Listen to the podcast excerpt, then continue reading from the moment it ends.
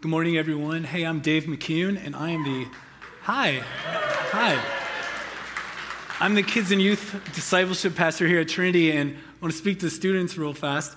It's that time of year. We got kids coming up to the end of the school year. Is anyone graduating right now? And if you just graduated college, we want to include you. If you're a college grad in your home, that is awesome. Hey, let's give it up for the graduates. Thank you. That's a lot of work. That's a milestone. And we know that a lot of you are hitting transitions. You're going from middle school to high school. You're going from elementary school to middle school. So, fifth graders, today we're so excited to welcome you up to youth for the first time as a preview. You'll start in August with middle school full time, but today is your chance to preview it. So, you're going to follow the middle school team back there. In high school, you get to stay in the sermon today. We're going to make space for those rising sixth graders. So, we're so glad that y'all are here. Uh, Trinity Youth is a place to belong, and we're so glad that you're part of us. So, Y'all, thank you. You guys can go. All right. Um, while they're going, I do want to highlight our students the fact that Owen playing cello right here is currently a student. We got Jack, who graduated last year. We've got Elliot eh, eh, back there running sound. And earlier, Xander was doing the slides. Y'all, our young people matter. If they disappeared from our church, it would be a totally different place. I mean, it's, it's wild. You should see from up here when everybody gets up. the different spaces around this building. So they matter. So glad that they're part of our time together. A couple other quick announcements for you. Today is May 21st, which means it's my mom's birthday, which is so exciting. My, my mom is here. I think she's over here. Um, she, her and my dad just moved to Georgia after spending, man, close to 40 years in Buffalo, New York, um, or more than that, which is amazing. So they're down here with us now. Mom, I love you. Thank you for teaching me about hospitality.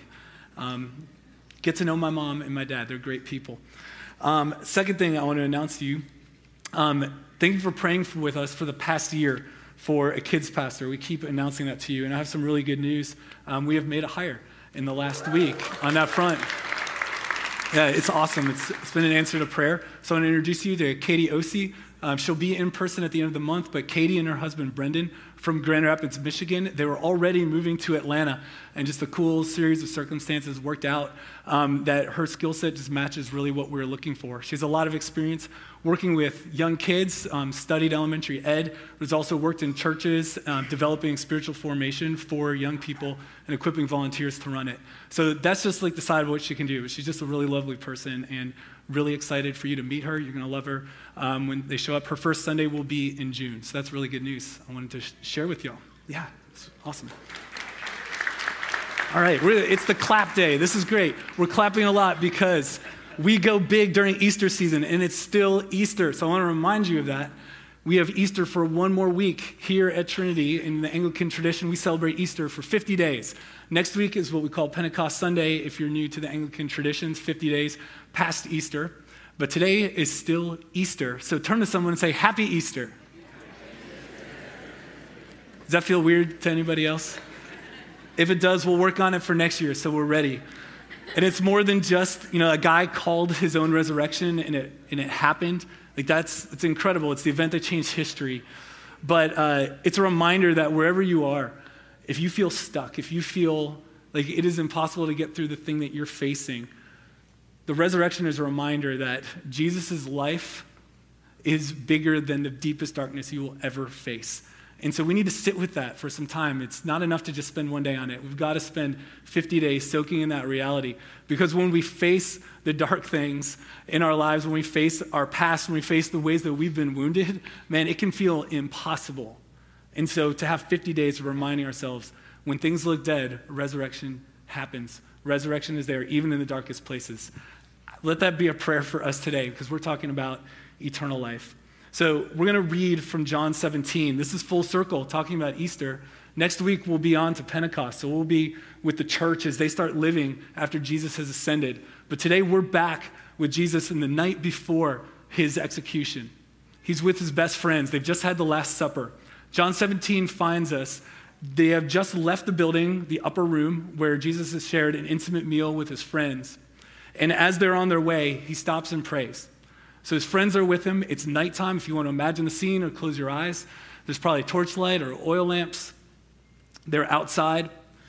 And Jesus prays, and his prayer has three parts. He prays for himself, he prays for his disciples, and he prays for those who will come to follow him, which is you if you've put your faith in Jesus, which is so cool.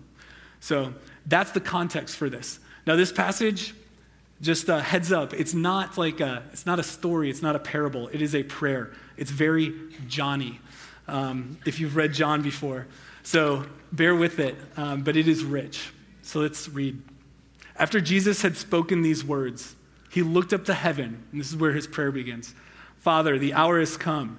Glorify your Son, so that the Son may glorify you since you have given him authority over all people to give eternal life to all whom you have given him. And this is eternal life, that they may know you, the only true God, and Jesus Christ, whom you have sent. I glorified you on earth by finishing the work that you gave me to do. So now, Father, glorify me in your own presence with the glory that I had in your presence before the world existed. I have made your name known to those who you gave me from the world. They were yours, and you gave them to me, and they have kept your word. Now they know that everything you have given me is from you. For the words that you gave to me, I have given to them. And they have received them and know in truth that I came from you. And they have believed that you sent me. I am asking on their behalf. I'm not asking on behalf of the world, but on behalf of those whom you gave me, because they are yours. All mine are yours, and yours are mine, and I have been glorified in them. And now I am no longer in the world, but they are in the world, and I am coming to you. So, Holy Father, protect them in your name that you have given me, so that they may be one as we are one. This is the word of the Lord. Thanks be God. Let's pray.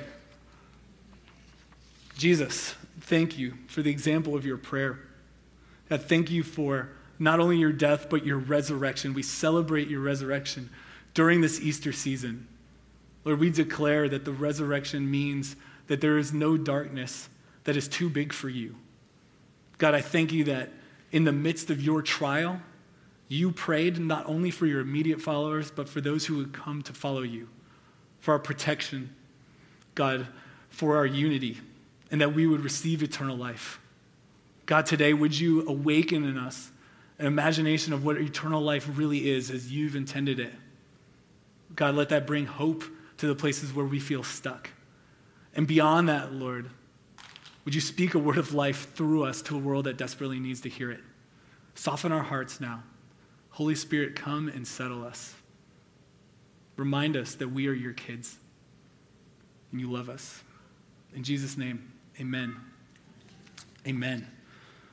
All right, so this passage, warning, it is dense. It's very dense. It is sort of like if you went to New York City, like you're flying through Newark, and of course you got delayed. If that's ever happened to you, anybody else, every time, right? And you've got five hours and you can go into New York and you call a friend, like, what should I do? And they're like, oh my gosh, there's so much you could do. You could go to the World Trade Center Memorial. You could go to Ellis Island. You could go to the High Line. You could get a show. You could get the most amazing falafel you've ever had in your entire life. What do I do? So we don't have time to hit all the highlights, is what I'm saying. This is a rich, rich text. But the really good news is that last time I checked, the book of John is public domain. And so you can read it on your own later. And um, if, if anything, if you miss it all, you can catch it. Let me know. So we're going to check out some highlights today. We're going to start with the fact that Jesus prays. That's a big deal. We're going to look at Jesus praying. We're going to look at the idea that Jesus has the authority to grant eternal life. And that's where we're going to spend most of our time in this idea of what does Jesus even mean by eternal life? And then finally, we'll look at Jesus prays for our protection and our unity. So let's get in. Jesus prays. Jesus prays. And he prays for himself, he prays for his immediate 12, and in these 11 verses, I mean, th- this prayer goes on for 26 verses. We're only looking at 11, and it's this rich. You could do an entire class almost on each verse of this prayer right here. But Jesus prays explicitly later for the 12 who followed him. It's very intimate. They're with him, and he's praying over them right there.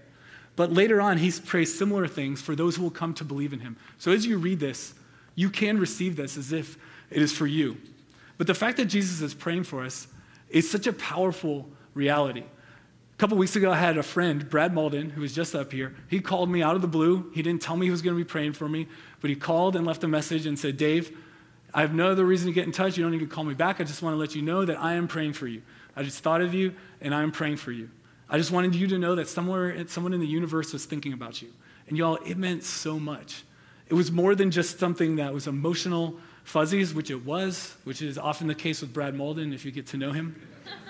It was something I felt in my bones. It was like a physical lift, the support that I've had.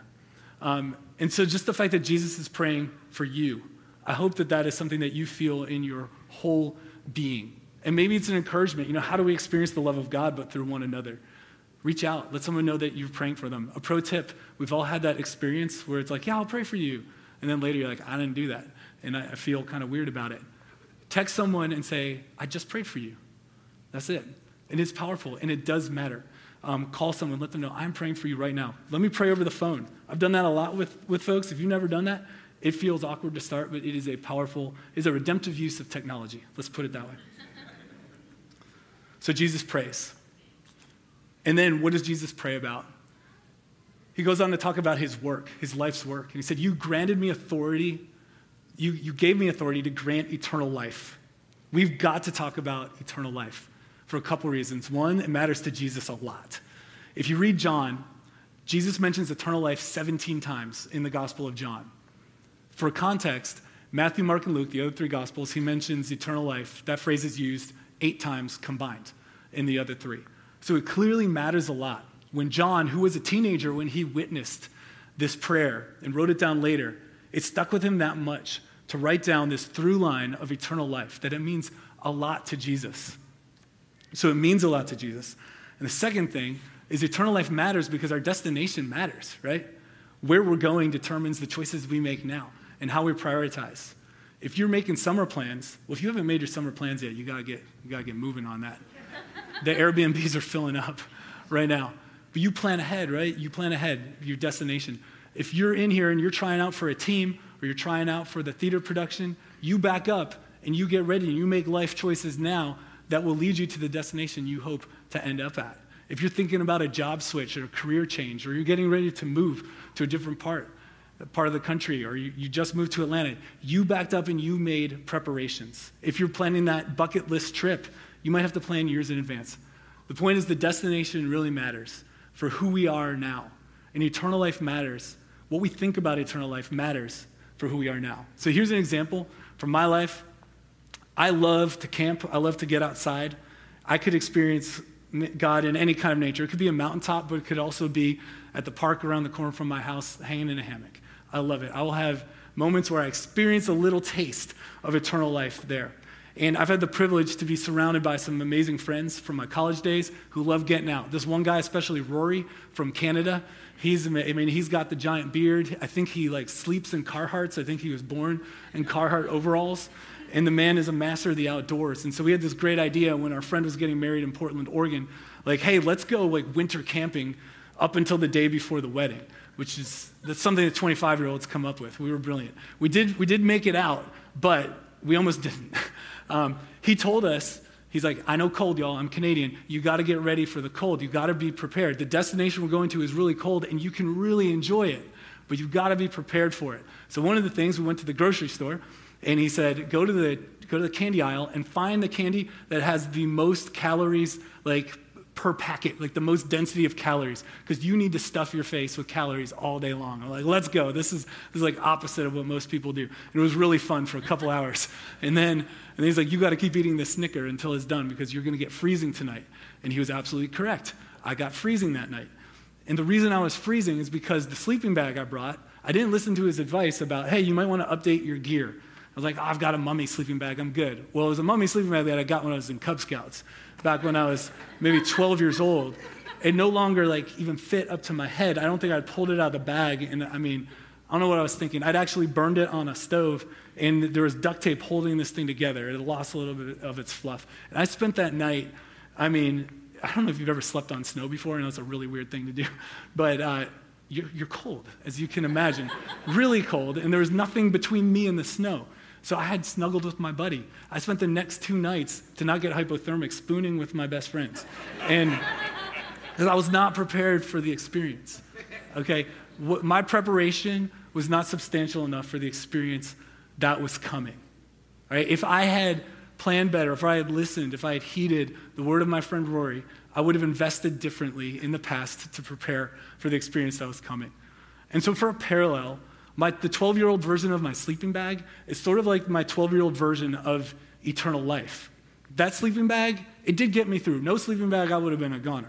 So, like, it got me through, but it was insufficient for the fullness of the experience to get through. So, what was my experience of eternal life as a kid? Probably a lot like you. I thought about it in two ways that I've come to understand differently. That I, if this hasn't been on your imagination, I want to poke at it a little bit. First is the idea that eternal life is purely a physical experience, that it's living forever, physically aware. Now, essentially, if we put it another way, it's being not dead forever. And I think we know deep inside, right? I spend a lot of time with young people, and, and they've got a radar for this. Okay? You know you're made for being not dead as long as possible, right? That's not the point. God didn't create us and say, be not dead as long as possible.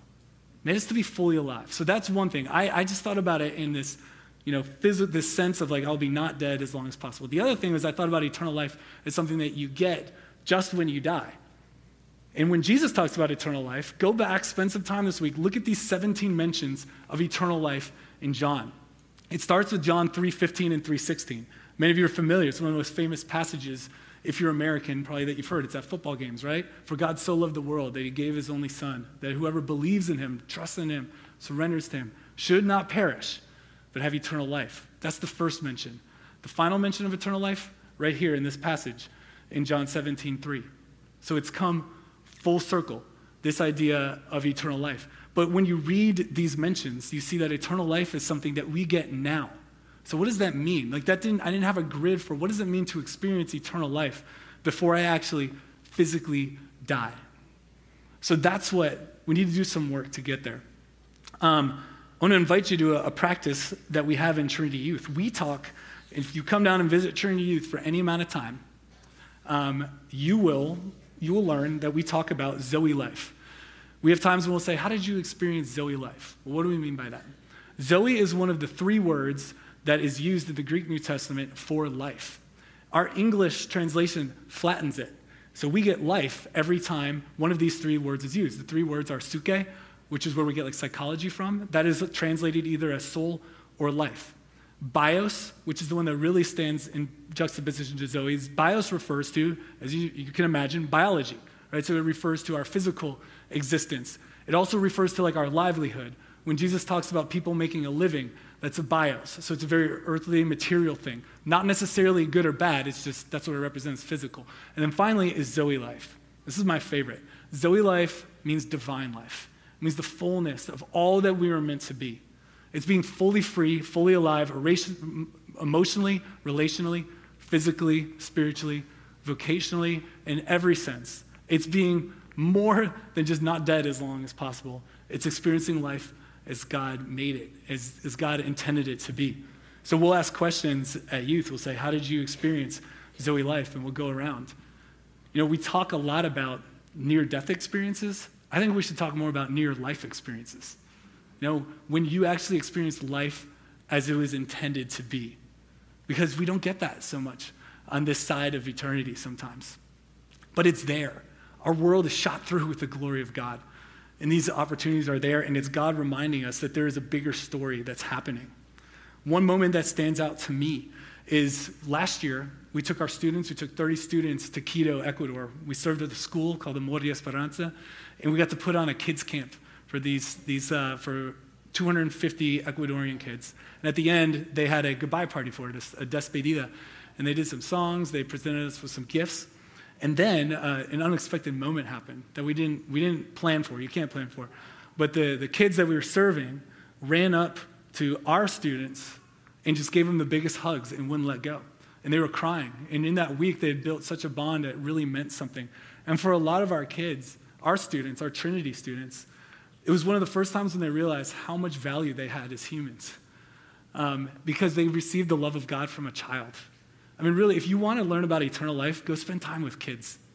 They get it more than we do. There's a reason that Jesus says, You cannot enter the kingdom of heaven unless you, become like a child. There's a reason. Our kids know how to trust. They know when they face their limits to say, I trust a higher power. Guys, spend time with some kids if you haven't in a while. Or maybe some of you need to spend time with someone else's kids to be, to be reminded of that. But y'all, in this moment, here's what was so powerful. Our students, I could tell because I've known our kids for so long. I saw kids who have carried anxieties about the future with them wherever they go. They've carried the burden and weight of past wounds, wounds that are some are self-inflicted, but some that just life handed them a tough deck. And these would carry them around. You'd see it on their face. But in this moment, when the kids were hugging them, the veil came off and the tears flowed like ugly cry in the best way. And I saw the real version of some of our kids. And all of us as leaders, we're all crying. Um, but it was a moment where, from, again, the anxieties disappeared, the, the recognition of past pain disappeared, and we we're fully in the divine present, experiencing a near life experience. That this is what the life that we were made for, and it's coming. Have you had one? Talk about this at lunch when you go out. When's the last time you had a near life experience? And go spend some time with some kids, because they are the bringers of, of this. They remind us of it all the time. Now, here's, this, here's the thing about this we taste it and we want to experience it all the time, but the reality is, the confusion is, there's still so much pain in our world. We live in what's called the already but not yet kingdom of God. The best I can understand it, if you think about D Day, which is coming up in a couple weeks, June 6, 1944, at D Day, the Allies landed at Normandy. They had the decisive victory of World War II. From that point on, victory was not in doubt. Victory was not in doubt. The enemy was not going to come back from it. But there were still battles to fight and hardships to endure.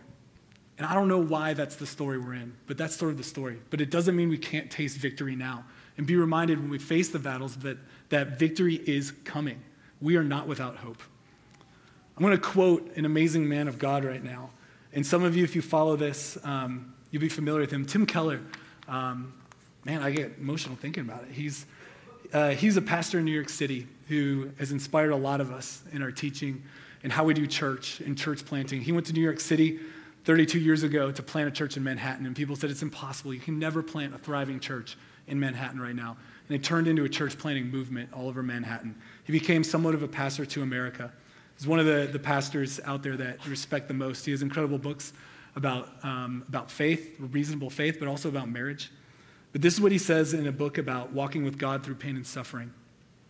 While other worldviews lead us to sit in the midst of life's joys, I'm sorry, he passed away. Did I say that? I'm sorry, he passed away last Friday. That was the whole point of why we're quoting him. Um, he um, succumbed to pancreatic cancer. And I would say if, if you want to read something about experiencing eternal life this side of heaven, he has an incredible article that was in The Atlantic um, three years ago um, when he realized he had the news. It's published in The Atlantic. Go read it. It is, it, it's maybe heartbreaking, but it is incredible. I commend that to you. So, this is what Tim Keller has to say about navigating suffering with hope. While other worldviews lead us to sit in the midst of life's joys, foreseeing the coming sorrows, Christianity empowers its people to sit in the midst of this world's sorrows, tasting the coming joy. And I love that he uses the word tasting because it's not head knowledge.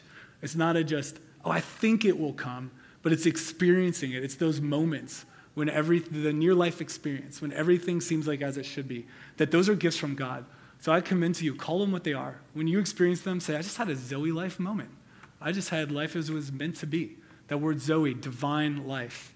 And put a flag in the ground because we're going to face battles. And we can say, but the Lord is with me. He's still there. All right. So Jesus wants to grant us that eternal life. He has the authority to do it, and it's his joy to do it. And then he defines eternal life. This is amazing. Because again, 12 year old me is thinking eternal life is just being not dead as long as possible. I had no idea. 12 year old me has no idea what to do with John 17, 3, which says this. Um, and this is eternal life, that they may know you. Eternal life is not being not dead as long as possible. It's knowing God, the one true God, and Jesus whom you have sent. Now, let me be clear. Part of eternal life is physically persisting. Our bodies matter. Our bodies are going to persist into the age to come. But it's so much more than that. Now, how do we make sense of this? For me, what helps me navigate this is to think about eternal life as a relationship, or to think about my life, or think about your life, that at the center of your life, the thing you orient your life around is a relationship at some point. There is a who. There is a who at the center of your life. And it could be three things it could be yourself, it could be others, people who influence you, or public opinion, right? Or it could be a higher power. One of those three things is at the center of your affections and dominates the influence in your life. And ultimately leads to the choices that we make, where we invest our time, our talent, and our treasure. And so the question is who is the center?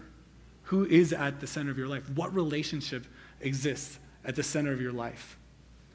Your life matters a lot. Because each of you has a story. I mean, we could, we could hear stories in here. We could look around the room and think we know people. And then you start hearing people's stories. And we hear about your hopes and your dreams, but also your wounds and your sorrows. Your life has great weight to it, great substance.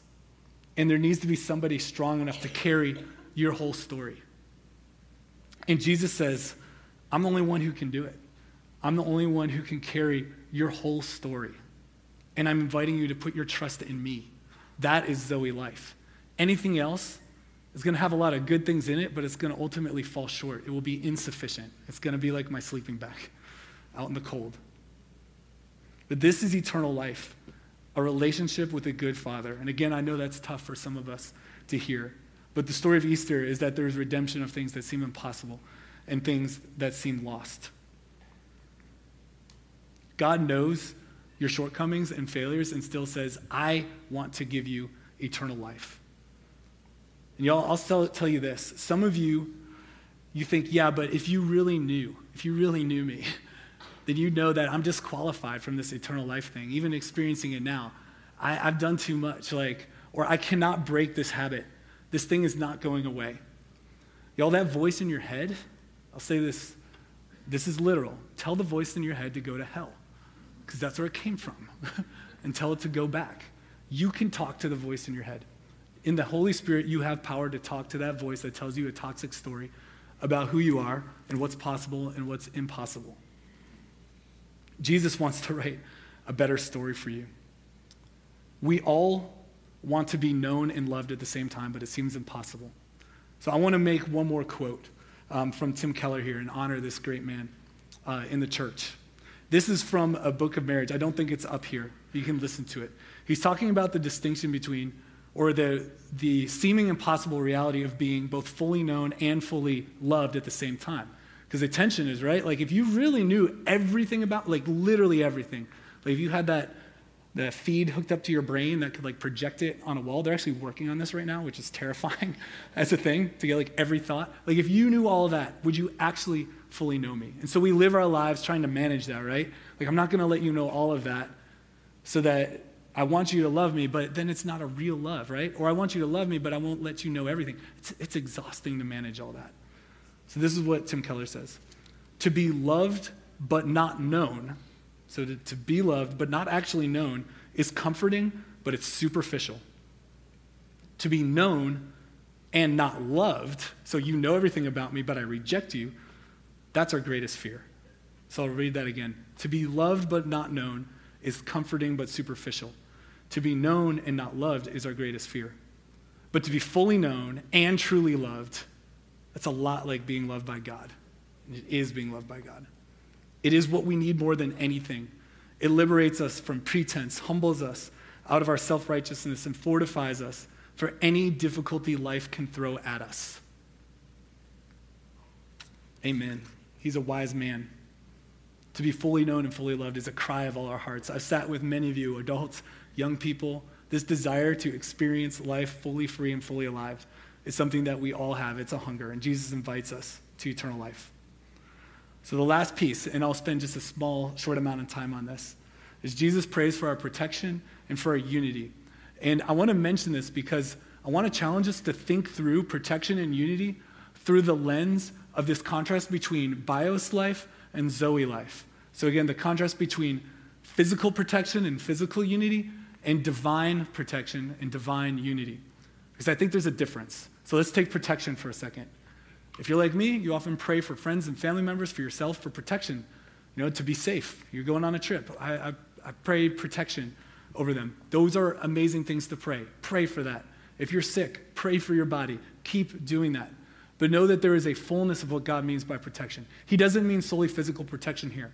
He can't, because the 12 disciples who he prays this over, they died incredibly violent deaths. All except John, who wrote this book, who he in his old age was exiled to an island because the Roman Empire was too afraid of his teachings about Jesus.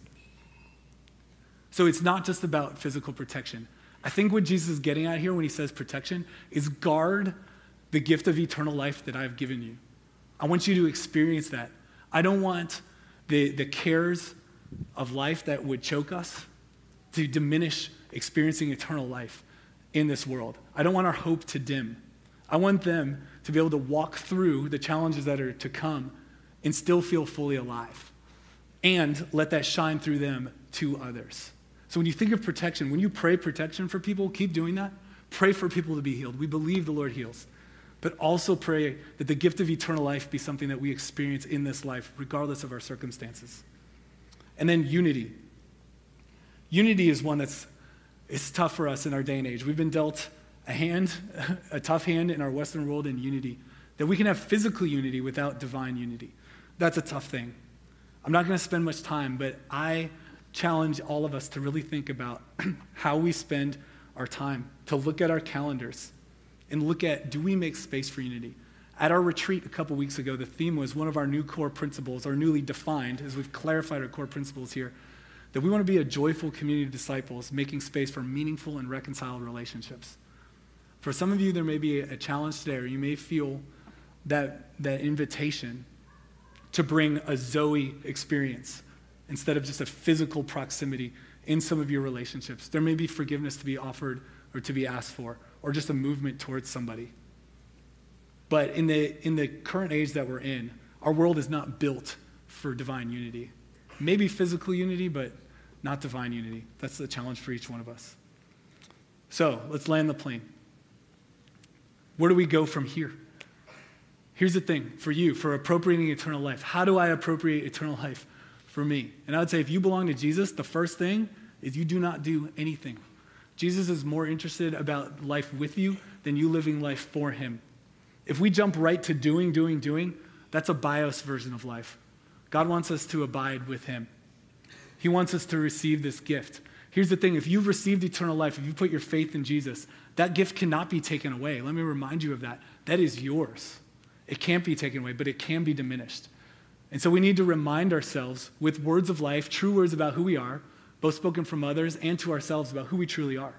A practice I've gotten the habit of over the last couple years, because I'll tell you, I'll confess myself, over the last five years, I've recognized that I lived for decades with a different who at the center, or a, a different who competing to be at the center of my affections, that being public opinion. Living for not only what others wanted from me, but what I assumed what others want from me, which is even worse. Some of you know exactly what that means, and it's exhausting. And so I've developed, or I've learned from others, a practice of being silent and recentering on who I truly am. So I find a chair, find a comfy place, put my feet on the ground because the ground is solid. My uncertainties are not solid. So I'm reminding myself right there. And then I open my hands and I set a timer for two minutes. And in that time, I tell myself I remind myself the blessing that Jesus got is baptism. I'm a beloved son with whom God is well pleased. And I speak that. And I commend that to you. To say, Lord, I am your beloved daughter, your beloved son, and you're proud of me. And you're happy to grant me eternal life. When the prodigal son went back to his father, the dad didn't say, You idiot. The son was like, I, am going to be your servant. And he said, No, come here. We're going to throw a party because you're home. So remind yourself that eternal life is a gift for you that's available. And once you've done that, you may feel conviction to move. And maybe frame it this way Maybe some of you feel an invitation to lay down where some bios loves, so those material, physical things have become the center of your affections, and put that down to take up eternal life. The invitation is there. It can take courage. So I want to pray that for you. I want to leave you with a thought um, as we go from here. This week, think through this. In what way is the Holy Spirit inviting me into alignment with eternal life? that being Zoe life. And that could involve a question, a follow up question. What bios life do I feel compelled to put down for the sake of eternal life right now? That could be with our calendar, that could be with a habit that I feel totally stuck in. Whatever it is, if you feel like it's hard, we want to pray for you. And if this feels like, man, I just feel like bombarded with stuff right now, and you might be a person out there, you're thinking, I just feel tired and exhausted with life. And I hear about eternal life, but I wonder, have I missed the boat? Like, I just feel tired. Y'all, that is legit. Some of you feel that way, and we would love to pray for you as well and hear your story. So find someone trusted and let you experience the unity of God and sharing your story with someone who loves you and trusts you. We'll be here to pray for you at the end, and we'd love for you to come forward and we invite you to that opportunity. As we go to communion, think about it as a, it's a family meal reminding us of the life to come. At the family meal of Jesus, if you've been a bad kid, you are still invited to the table. Nobody gets sent to the room without dinner. The table is here for you. Come taste eternal life. I want to pray for us. And I want to invite you to do this. In youth, we often open our hands to receive a blessing. So if you're comfortable, open your hands. Jesus, thank you for your prayer for us. Thank you that you are praying for us right now. Thank you for your mission to grant eternal life to us. And God, I pray for those of us um, who have been living with a diminished sense of that, that you awaken the reality of eternal life, of where we're going. You give us courage, if that means changing how we prioritize our lives now, that you give us courage to do that, to prepare for what's coming. God, I pray that you give us rest. I pray that you give us a reminder of our true identity, that we're your beloved daughters and sons. And as you said to Jesus, you're well pleased. God, we thank you. Let your goodness and kindness go with us this week. In Jesus' name, amen. Amen.